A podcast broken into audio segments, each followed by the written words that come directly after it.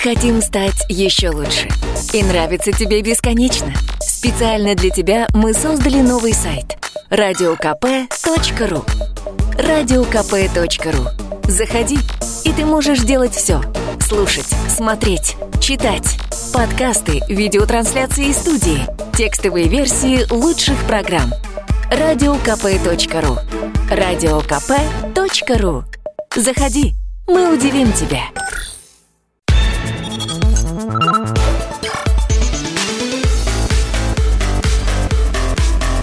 Программа «Главное вовремя». Здравствуйте, друзья. Начало новой рабочей недели. Вот так вот после выходных. И несмотря на то, что сегодня вторник. Мы приветствуем вас. Программа «Главное вовремя». Мария Бачинина. И Михаил Антонов. Здравствуйте. Присоединяйтесь к нам. 8 9 6 7 200 ровно 9702. 8 9 6 7 200 ровно 9702. Это сообщение на Viber и на WhatsApp. Номер нашего телефона 8 800 200 ровно 9702. Ну и, конечно же, прямая трансляция в YouTube. Радио «Комсомольская правда». Это наша страница, на которую вы можете можете подписаться и смотреть программу «Главное вовремя», не только слушать, но и видеть все, что происходит в студии, писать в чате YouTube. А, продолжается расследование а, убийства, заказного убийства начальника Центра по противодействию экстремизму Ингушетии Ибрагима Эль-Джаркиева, его брата. Все это случилось 2 числа. В Москве расследование продолжается, и есть уже подозреваемые. Да, Следственный комитет сообщил о серьезном продвижении по делу об убийстве а, начальника ЦП. И а, задержанные есть, также есть люди в розыске. Ну, а, собственно, а, кто такой а, начальник ЦП Ингушетии Ибрагим Эльджаркиев. Э, и э, что о нем известно, собственно, на месте, мы хотели бы спросить корреспондента «Комсомольской правды» Ставрополя Андрея Зобова. Андрей с нами на линии. Андрей, здравствуйте. Доброе утро. Доброе утро. Андрей, э, все-таки версия именно кровной мести, она остается у следствия или нет? Или все-таки считается, что именно деятельность э, э, мужчины послужила причиной заказного убийства? Какие ну, профессиональная деятельность. Да. да. Как, как, что сейчас говорят, ну вот, по крайней мере, на, на месте, на родине? А, ну, на месте говорят, что все-таки возможно кровная месть. А, при этом ну, скажем, версия все-таки э, слегка сомнительная, и она больше связана сейчас со слухами. Э, говорят вот о том, что есть достаточно влиятельный клан, э, и, собственно, именно с э, его деятельностью э, связана смерть главы ЦП. Mm-hmm. Я постараюсь э, так достаточно кратко объяснить. В республике есть мирная, но очень закрытая секта Э, последователей ингушского духовного лидера и проповедника, жил он в XIX веке. Вот. И в центре этой общины стоит э, тейп, ну, то есть род, э, из которого происходил этот проповедник. Э, так вот, в декабре прошлого 2018 года э, 46-летнего правнука этого духовного лидера расстреляли. Э, как раз именно вот это убийство слухи почему-то связывают с деятельностью Эльджар Киева. Э, что характерно, уже через две недели после убийства на него было совершено первое покушение. На границе между Чечней и Ингушетией э, глава ЦП попал в засаду, э, машину Ибрагима нагнала Лада Гранта, из которой открыли автоматную очередь просто. Ну, ну вот здесь казалось бы, да, вот, вот она и причинно-следственная связь-то, вот, э, пожалуйста, ну, э, в совпадение трудно поверить, тем более, что э, убийство, в общем-то, этого человека, оказывается, после ряда покушений все-таки произошло. Вы сейчас о первом рассказали, Андрей, а это значит, что были еще? Ну, собственно, второе э, было в Москве как раз, потому что э, после первого Эльджаркиева взяли под госзащиту. По республике он передвигался только на бронированной машине, э, следовательно, взять его можно было только где-то за пределами. И вот, когда он поехал в Москву на учебу в Анхикс, тут э, его уже выследили и убили. Ну, то есть вот основная версия это все-таки а, месть кровная получается, или или не да, совсем да, так, потому что с этого вы как-то начали с сом, сомнением, я может быть неправильно восприняла, все-таки да, все-таки вот а, гибель этого правнука а, высокопоставленного а, лидера ингушского клана, правильно я понимаю все, чтобы вот да, подвести абсолютно итог? верно, абсолютно верно. Mm-hmm. Это очень, очень закрытый э, вопрос в том, что, э, скажем, у, э, есть по сути, всего одна версия, вот эта она основная, и других просто альтернатив нет. Не, ну, в, в Москве-то говорят то, что все-таки есть еще и параллельное развитие а, событий, просто связано с деятельностью высокопоставленного полицейского. Тем более, что да? он занимался да, ну, экстремизмом. Да. Подробностей здесь нету, угу. а ну, это правда, да, подробностей нет. Скажите, а он совмещал э, должность э, начальника Центра по борьбе с экстремизмом Ингушетии и учебу в Москве? Или он как... Э, это, я просто не совсем понимаю, как это вообще возможно совмещать? Uh, ну, если честно, вот у нас есть просто информация, что он, он вот учился в Ранхикс, а так каких-то серьезных подробностей нет. Это, в конце концов, э, начальник Центра по противодействию экстремизму. И ну, я понимаю, да, это объясняет, как, почему он оказался в Москве, приехал на учебу. Э, что сейчас на родине происходит? Потому что говорят, что после того, после э, э расстрела вот этого и этого заказного убийства, в том селе, где э, живет клан ингушский вот этого религиозного деятеля, да, последователи этого религиозного деятеля, там праздник был. Подтверждается эта информация или нет? Ну, если честно, это пока просто слухи. То есть, э, да, да, есть такие слухи, тут невозможно отрицать, но э, был ли на самом деле праздник или нет, я думаю, ну тут уже официально может сказать там следствие или какие-то все-таки официальные лица, потому что у нас нету стопроцентной уверенности. Андрей, а том, вот эта секта, это... вот эта секта, да, вот эти последователи, угу. они законны или они вне закона? Ну, в общем, на самом деле э, в Ингушетии они не вне закона. Э, с социальной точки зрения это просто как бы секта вроде объединенная вокруг религии, угу. но ее главная такая цель это защита национальной, культурной, духовной идентичности. Э, она очень такая закрытая настолько, что э, ее члены не могут даже жениться на там девушках из, из вне секты. Поясню вопрос Маши. Экстремистской эта организация не считается? Э, экстрем... Нет, нет, нет, нет. Нет, ну я, кстати, имела в виду не исключительно экстре... экстремистскую направленность, а вне закона она может быть и по каким-то религиозным линиям или по другим. То есть я имела в виду, что она в законной или вне закона. Вот ответ я получила. Спасибо. Спасибо, Андрей. Тогда ждем информации, как только она будет появляться. Корреспондент «Комсомольской правды» Ставрополь Андрей Зобов. Ну а по поводу вот этого нашумевшего убийства, вот что говорит официальный представитель Следственного комитета Светлана Петренко. Председатель Следственного комитета суверенитета России поручил криминалистам Центрального аппарата подключиться к расследованию двойного убийства в Москве, где 2 ноября этого года на дворовой территории по улице Академика Анохина неизвестный произвел не менее 10 выстрелов из огнестрельного оружия в двух мужчин. Погибшим оказался Эльджаркиев Ибрагим Абдул-Назирович, который являлся начальником Центра по борьбе с экстремизмом МВД по Республике Ингушетия, и его брат 1988 года рождения. Александр Бастрыкин поручил следователям криминалистам специалистам и экспертам Центрального аппарата ведомства оказать практическую помощь в расследовании данного уголовного дела. Ход расследования поставлен на контроль в Центральном аппарате ведомства. Накануне в Назране прошли похороны убитых э, Ибрагима Эль-Джарки, Эль-Джаркиева и его брата. Ну и пока поиски убийц не принесли каких-либо результатов, хотя на причастность к преступлению, как сообщается, проверяется сейчас 9 человек. Ну, если одной строкой, его брат, он работал в Москве врачом, нейрохирургом, то есть он здесь жил и работал. Машина стояла во дворе, э, на, на тихой улице, да, и вот, соответственно, свидетели заявляют, что видели, как э, выходили из машины, то есть вышли из машины, среагировав на человека, который появился перед автомобилем. И вот именно в этот момент раздались выстрелы. Третий, их ну, который составлял им компанию человек, он остался в машине. Пассажир. Да, да, да, да, да, и его опрашивает полиция, имя его не разглашается пока что. Что говорит по поводу этого дела полковник ФСБ в отставке, президент Союза офицеров группы «Альфа» Алексей Филатов? Давайте услышим.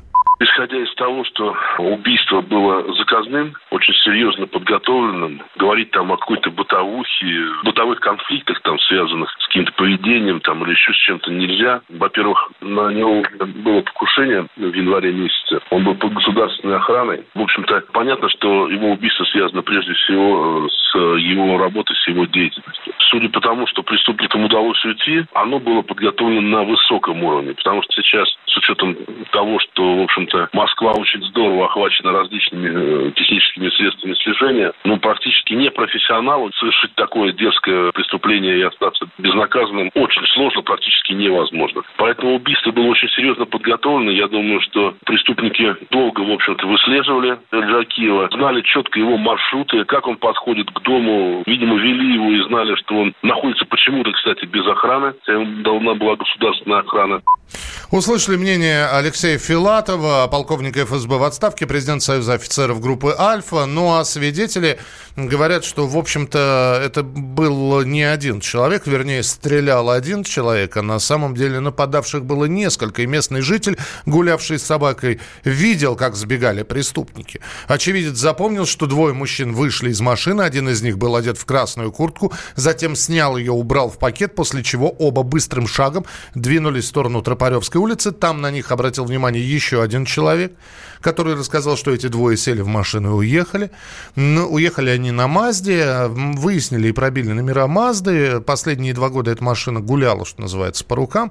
Последний раз машину перепродавали пять дней назад. Возможно, именно убийцы ее и купили. Следователи проверяют сейчас всех бывших владельцев иномарки. В общем, следствие продолжается. Как только появится новая информация, вы обязательно о ней узнаете. Мы продолжим через несколько минут. Это программа «Главное вовремя». Мария Бачинина и Михаил Антонов. Ваше сообщение 8967 200 ровно 9702. 8967 200 ровно 9702. Через несколько минут еще одна тема про отца, который якобы выкрал своих детей из Швеции, который вернулся в Россию. Главное вовремя. Иркутск. 91,5. Воронеж. 97,7. Краснодар. 91,0. Тюмень 99,6. Анапа 89,5. Владимир 104,3. Барнаул 106,8. Екатеринбург 92,3. Санкт-Петербург 92,0. Москва 97,2. 97,2. Радио «Комсомольская правда». «Комсомольская правда». Слушает вся страна. Слушает вся страна.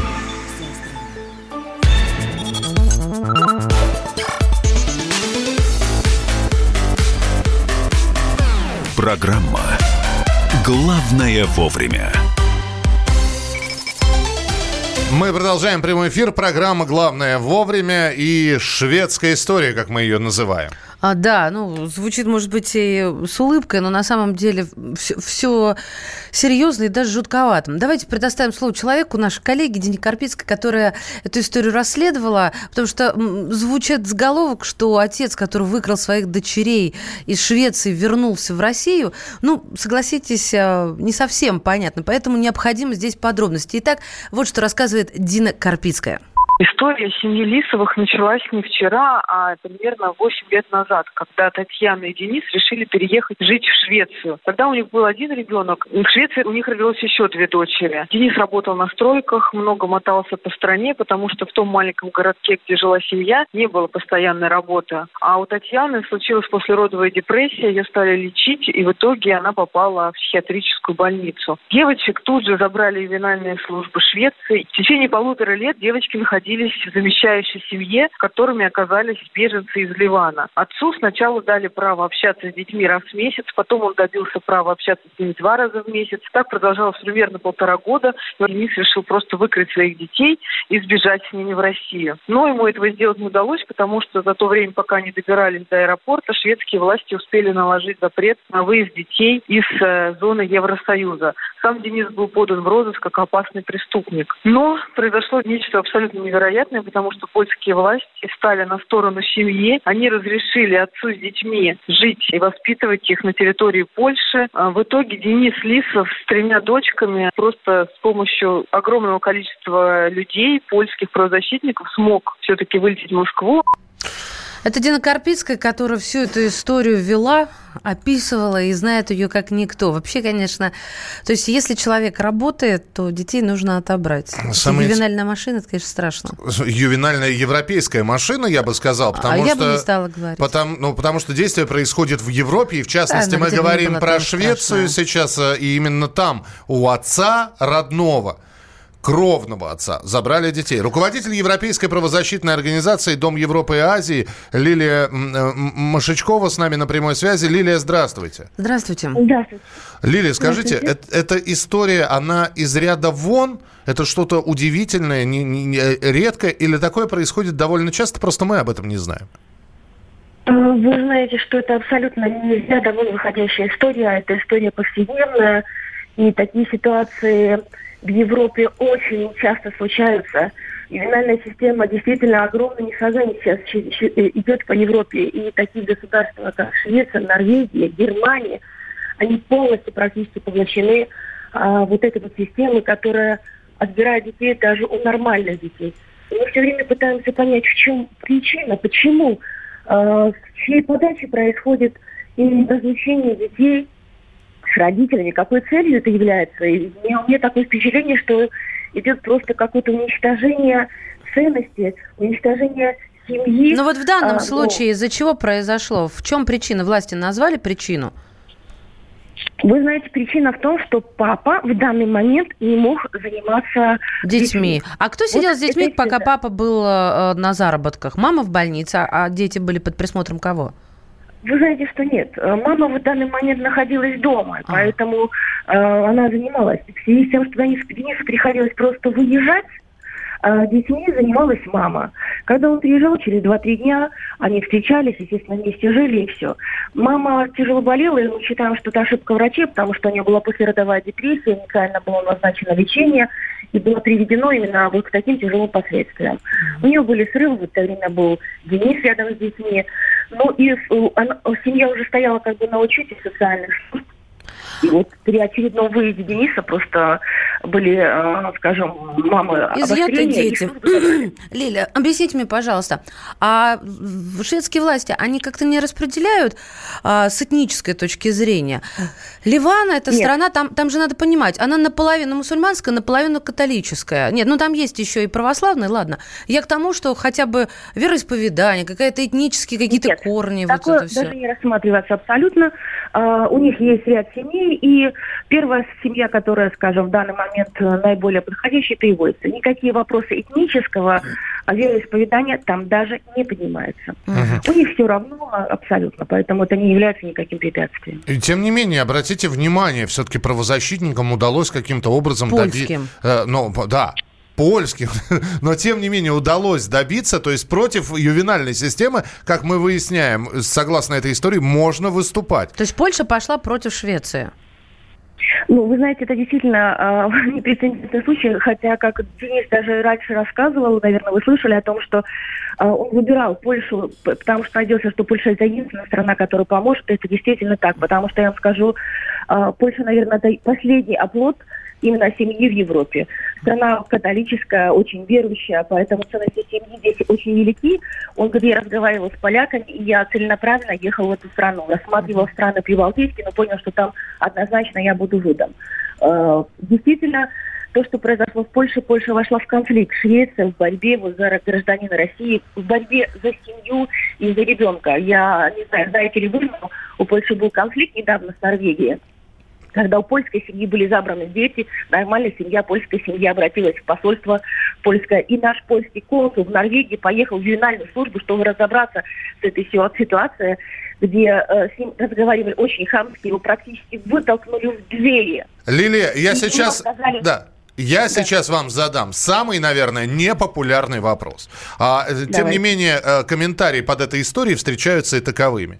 Нужно понимать, в какую страну вы едете жить. Нужно изучать в том числе и правила ювенальной э, юстиции, которые там действуют. И нечего пенять на государство или на что-то. Если там существуют такие правила, а вы живете в этом государстве, значит, вы априори согласились с этими правилами. И будьте добры тогда воспринимать это достойно, а не кричать, ай, меня обидели. Есть и такие мнения. Вот что скажете? Вы знаете, ну, эм, для меня очень удивительно, если это еще мнение своих собственных сограждан. Потому что изучить полностью систему, которая работает, ну, это невозможно. Я просто отвечу вам простым примером. Тоже гражданин России, а, который живет в Швеции, ехал, его остановили, в его крови было найдено какие-то промели после пива. Этот человек автоматически попадает в систему, ювенальную э, систему, и уже за его детьми постоянно все контролируется. Изучить досконально, где вы сможете споткнуться, это невозможно. И э, дело в том, что даже человек, когда ехал, то система так не работала, как в данный момент. Вы поверьте, с каждым годом больше, больше, угу. больше огромное количество э, просто семей, которые разрушаются, забирают детей. А что с мамой, если знаю, коротко, а то времени у нас поджимать начинает. Что с мамой? Это... Мама там осталась в Швеции? Мама в данный момент находится в Швеции. Она попросила, значит, остается там, ну, до выяснения обстоятельств. Но она задержана, Поэтому, она удерживается или нет, она на свободе? Нет, она не, не удержана, она ушла сейчас из больницы и находится в данный момент на территории в свободном общении с остальными людьми. Ну, я надеюсь, что эта история, в общем, все-таки, э, ну, будем считать, сейчас поставлена точка с запятой, и очень хочется верить, что она чем-нибудь завершится, и все-таки э, завершится благоприятно для биологических родителей детей. Лилия, спасибо большое. Лилия Машечкова, руководитель Европейской правозащитной организации «Дом Европы и Азии», была у нас в прямом эфире. Если кто-то вот подключился, не услышал все подробности этой истории, на сайте «Комсомольской правды» можете ее, прочитать эту историю с фотографиями, с с э, интервью и так далее. Угу. Мария Баченина. И Михаил Антонов. Продолжим через несколько минут. Оставайтесь с нами. Мы хотим стать еще лучше. И нравится тебе бесконечно. Специально для тебя мы создали новый сайт. Радиокп.ру Радиокп.ру Заходи, и ты можешь делать все. Слушать, смотреть, читать. Подкасты, видеотрансляции студии, текстовые версии лучших программ – радиокп.ру радиокп.ру Заходи, мы удивим тебя.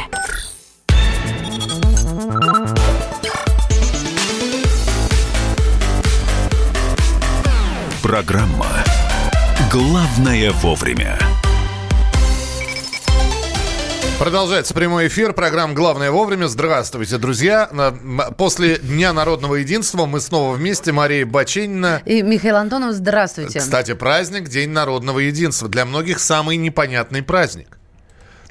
Многие даже не знают, э, что это за праздник и как он называется. Ну, понятно, что, да, есть историческая подоплека этого праздника, но э, мы сейчас оттолкнемся от словосочетания «народное единство». Ну и в целом тоже оттолкнулся. Когда вместе, понимаете, пальчик к пальчику. Да ну не утрируй Как в одном ради. веничке, прутики. Ну смотрите, как он, да? Ну, и вот этот человек не сомневается в народном единстве. А, ты я, относишься я... к 54% тех, кто сомневается. Я сомневаюсь. Прутик к прутику. Да, да, я сомневаюсь. Меня смущает словосочетание «народное единство». В ЦОМА а, провели опрос, а, и 54%, которые я уже упомянула, а, сомневаются в том, что народное единство в стране существует. Больше половины россиян считают, что его, скорее всего, нет. И, кстати, эта цифра увеличилась с 2017 года аж на 14 пунктов. Самое интересное, что люди, которые, как и я, сомневаются в том, что есть народное единство, тоже у них есть свои категории. В чем они видят большую разницу между кем и кем.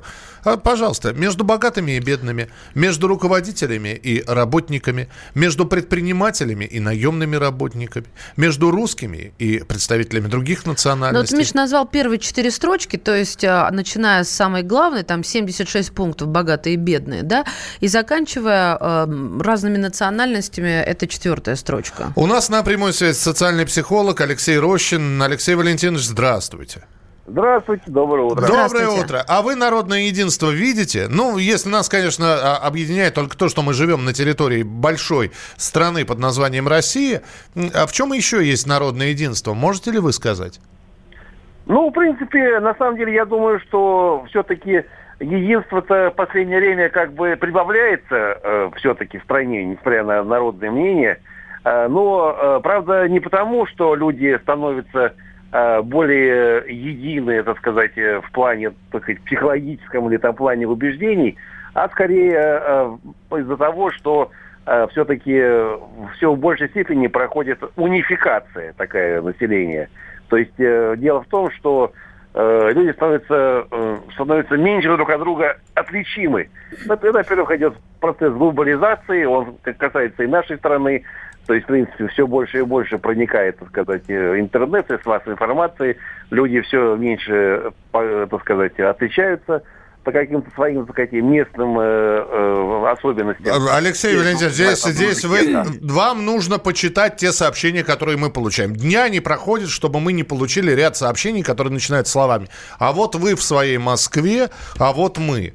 Ну, а какому... Вот, на... вот, вот. вот, понимаете, а вы говорите, это, что... Это, да, это да. Ну, вот, конечно, э, с другой стороны, э, все-таки, пожалуй, действительно, почему э, отличия становятся все более и более, все более и более такими разительными, это э, вот э, разница между Москвой и остальной страной. Потому что, конечно, вот в чем у нас с этим единственным э, нарушение, это именно вот эта линия столица-провинция.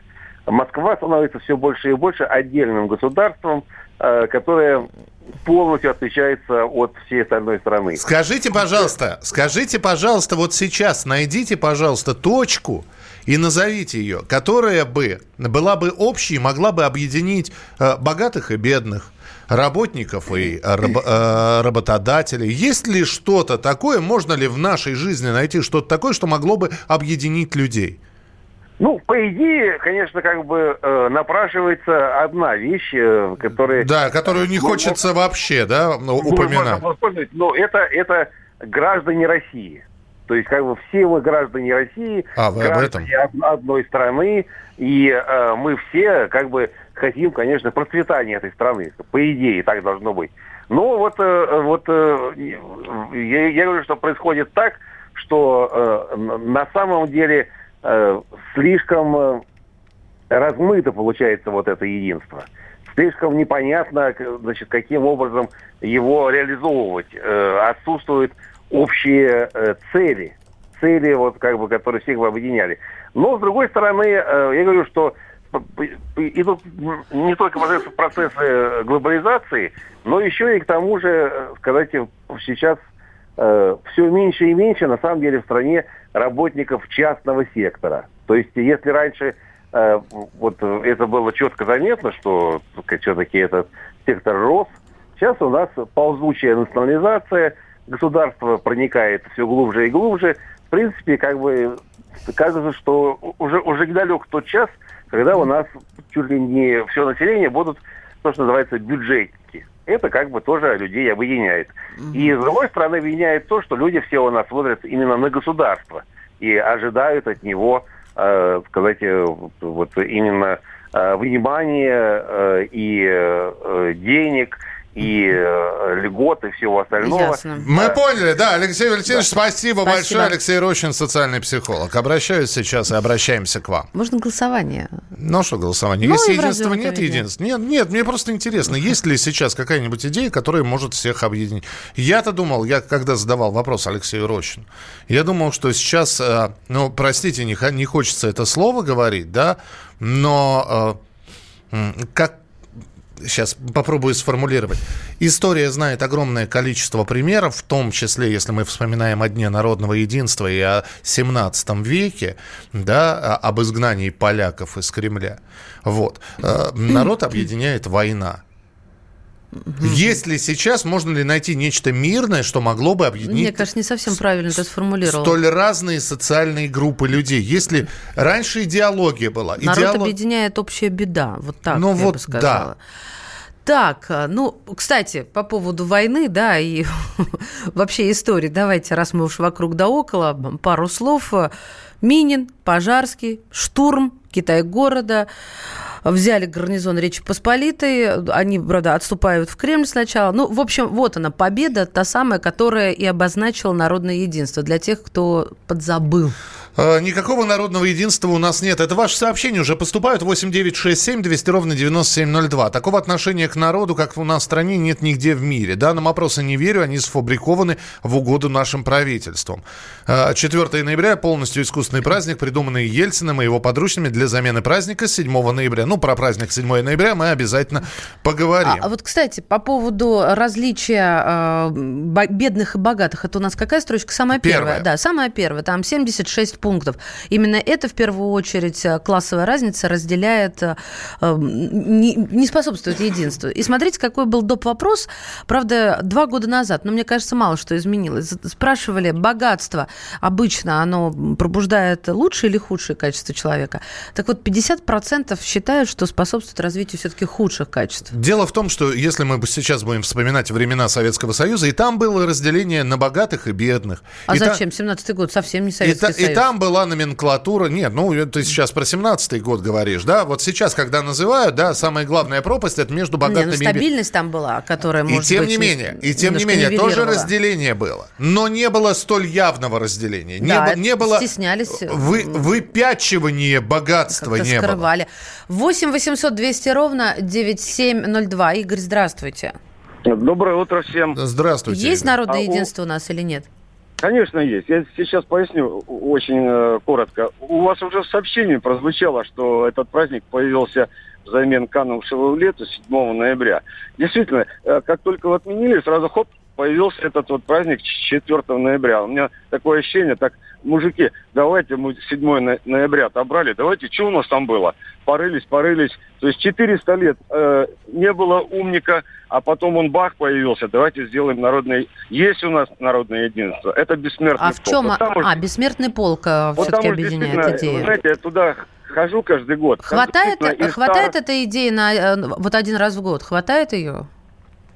О, вы знаете, э, впечатление надолго остается. И вот позвольте буквально два слова. Да. И стар, и млад, и богатый, и бедный все в едином порыве. Это, это нельзя искусственно и, э, создать. И те, кто вот э, говорят, что толпами сгоняют народ. Ну, я там сам был, каждый год хожу. Но это вранье полное. Вот это вот действительно единство. И знаете, э, ну, может быть, еще возвращение Крыма, это тоже как-то вот подействовало здорово.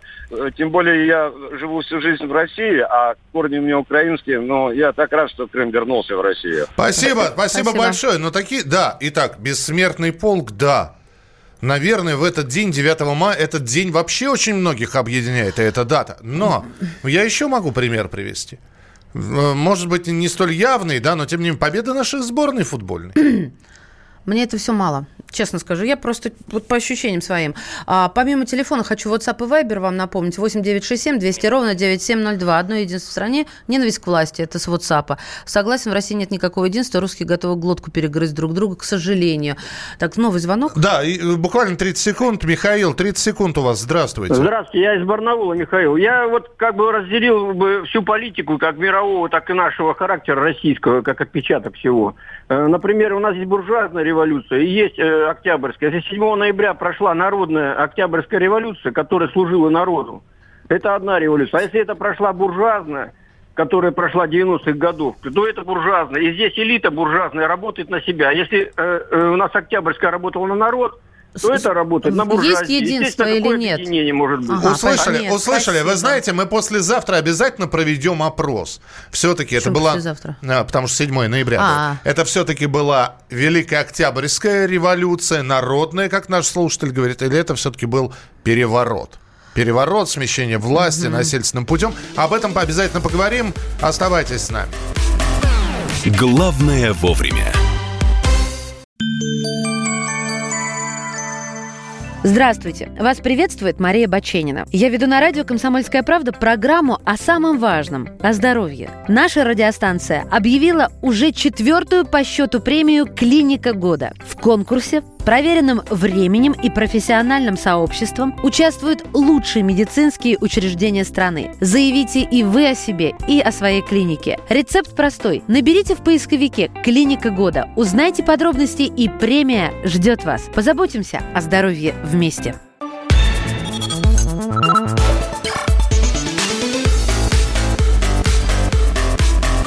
Программа «Главное вовремя». Прямо сейчас мы будем общаться с нашим коллегой Роман Голованов, ведущий программы «Москва-Лондон», которая вам сегодня предстоит встретить на волнах э, «Комсомольской правды» в 20 часов. Роман, приветствуем. Не переключайтесь. Ром, привет. Доброе утро. Итак, 8 часов вечера, прямой эфир, радио «Комсомольская правда», Москва-Лондон. О чем пойдет речь? Вот главные темы выделили для сегодняшнего эфира. Ну, главное, это Олег Кашин, с которым мы будем спорить, э, ругаться, рубиться. А, на какие темы? Первое, поговорим про Одессу, про снос э, Жукова, маршала Победы, вот почему это позволили одесситы, почему это происходит и повторяется в русском городе, и как это можно все остановить, это ужас. Потом, почему в нашей стране, в России, все пытаются решать запретом. Вот если что-то возникло не то, это обязательно хотят запретить. И на этом пытаются а всех и понуть и выехать. Вот эти главные темы мы обсудим. Спасибо, тогда ждем 8 часов вечера. Роман Голованов, Олег Кашин, Москва, Лондон. Не пропустите. А Есть мы... такой бизнесмен, а мы продолжаем. Подождите, да. подождите. Ты про бизнесмен. Держи фразу сейчас, держи. Москву периодически называют, применяя к ней какой-либо термин, белокаменной. Бело... Казалось, почему Москва белокаменная? А потому что раньше Кремль был белый. А вот теперь, пожалуйста. Да, есть такой бизнесмен, э, Евгений Маргунов его зовут, и он как раз помнит о том, что Москва была белокаменной, и культовое строение, Кремль красили в белый цвет, и мечтает все это вернуть. Даже послал запрос в администрацию, где бумагу уже рассматривают. Но это еще не все идеи Евгения Маргунова. Он предложил покрасить зубцы Кремлевской стены люминесцентной краской, которая светится ночью. А, не ради какого-то вот странной идеи. Да, идея вполне себе конкретная. Показать врагам, и чтобы они не забывали, что у России есть зубы. Все расходы инноватор готов взять на себя. У нас немножечко улыбка возникает так или иначе. Мы как-то разводим руками. Но мало ли, что там у нас улыбка возникает. А вдруг э, есть рациональное зерно, потому что белокаменно не зря же все-таки, да? Ну, вы понимаете, если он хочет хочет покрасить просто белым зубцы, а стены красными оставить? Нет. Это... Белые стены люминесцентной краской зубцы. Подождите, Жду. я про белые стены вот вообще не вижу ничего. Он хоть, я про зубцы вижу. В общем, у нас Сергей Ярцев, научный руководитель отдела исследований подземных архитектурных сооружений Всероссийского общества охраны памятников и истории и культуры. Сергей, здравствуйте. Здравствуйте. Да. Ведь, ведь человек серьезно послал бумагу и готов взять на себя расходы. Э, вот э, так как вы, э, собственно говоря, изучали историю, напомните, пожалуйста, у нас красный кирпич в Кремле, когда когда появился? Ну, с момента возведения. То есть, а, а белокаменная она почему?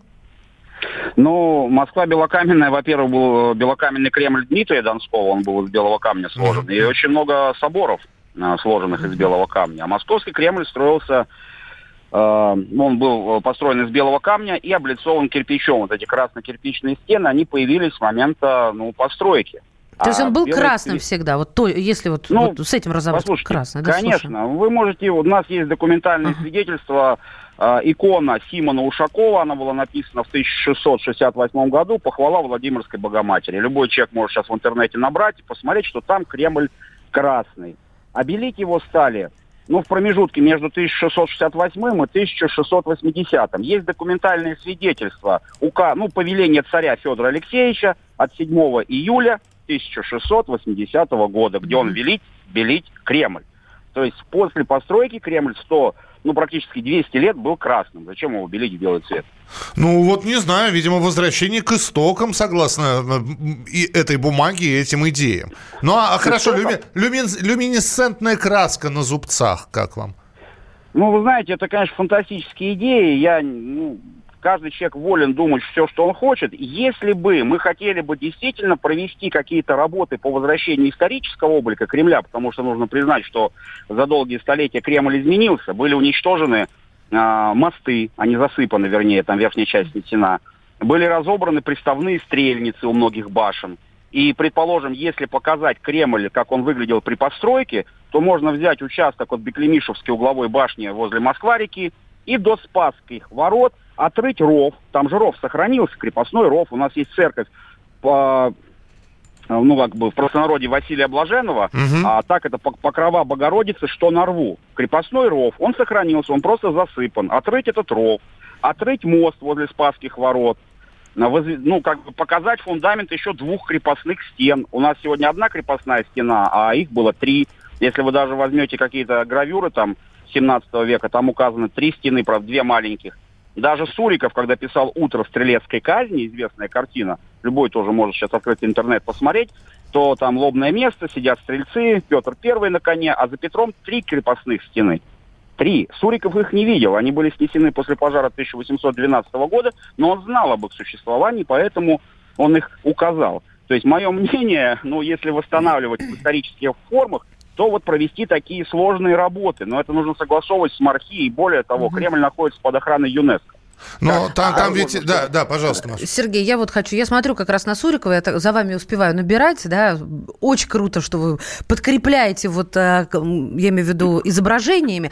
А у Сурикова на картине белые стены или мне не а, видится а, верно это? А, смотрите, а, Суриков он покрасил таким, ну, то есть он показал Кремль в белом, потому что если 7 июля 1680 года а, Кремль уже белили, то восстание стрельцов было позднее. И поэтому реально у нас есть документальная uh-huh. бумага, что Кремль Федор Алексеевич, это предшественник Петра I, велел побелить, то стрелецкое восстание при Петре, естественно, Кремль будет белым. Белым, понятно. Ничего себе. А какие-то практические причины были вот этой побелки Кремля? Вроде красное ну, это знаете, красиво. Ну, э, тогда пошла вот такая мода белить. Ну, uh-huh. то есть это было действительно практично, сохраняло стены. Э, просто мы забываем, что московский Кремль еще строился с точки зрения религиозной составляющей. У нас конец 15 века, это ожидание конца света. И была такая теория, условно говоря, Москва, Третий Рим. Э, и думали, что все события произойдут, которые написаны в Библии пророческие, произойдут в Москве. Христос спустится в Коломенском, а потом в Московском Кремле будет править тысячу лет. И поэтому Московский Кремль Иваном Третьим еще строился как Иерусалим, где будет править Христос. Но это уже история подзабытая. Просто я к чему? Что э, Московский Кремль это не только бастионы и стены, это еще наша история. И я считаю, что обсуждать вот в плане там покрасить его в синий, в зеленый, там, люминесцентный, ну, это как бы странно. Сергей, Спасибо. если бы мы это не обсуждали, сколько бы мы интересных вещей сегодня бы от вас не услышали. Да, Спасибо большое. Это правда. Сергей Ярцев, научный руководитель отдела исследований подземных архитектурных сооружений Всероссийского общества охраны памятников истории и культуры, был у нас в эфире. Мы встретимся в начале следующего часа. Дмитрий Киселев, телеведущий, журналист, объяснил протестные настроения тем, что у нас слишком много, Маша, гуманитариев. Оставайтесь с нами. Главное вовремя. Мы хотим стать еще лучше. И нравится тебе бесконечно. Специально для тебя мы создали новый сайт – радиокп.ру радиокп.ру Заходи, и ты можешь делать все. Слушать, смотреть, читать. Подкасты, видеотрансляции из студии, текстовые версии лучших программ. радиокп.ру радиокп.ру Заходи, мы удивим тебя.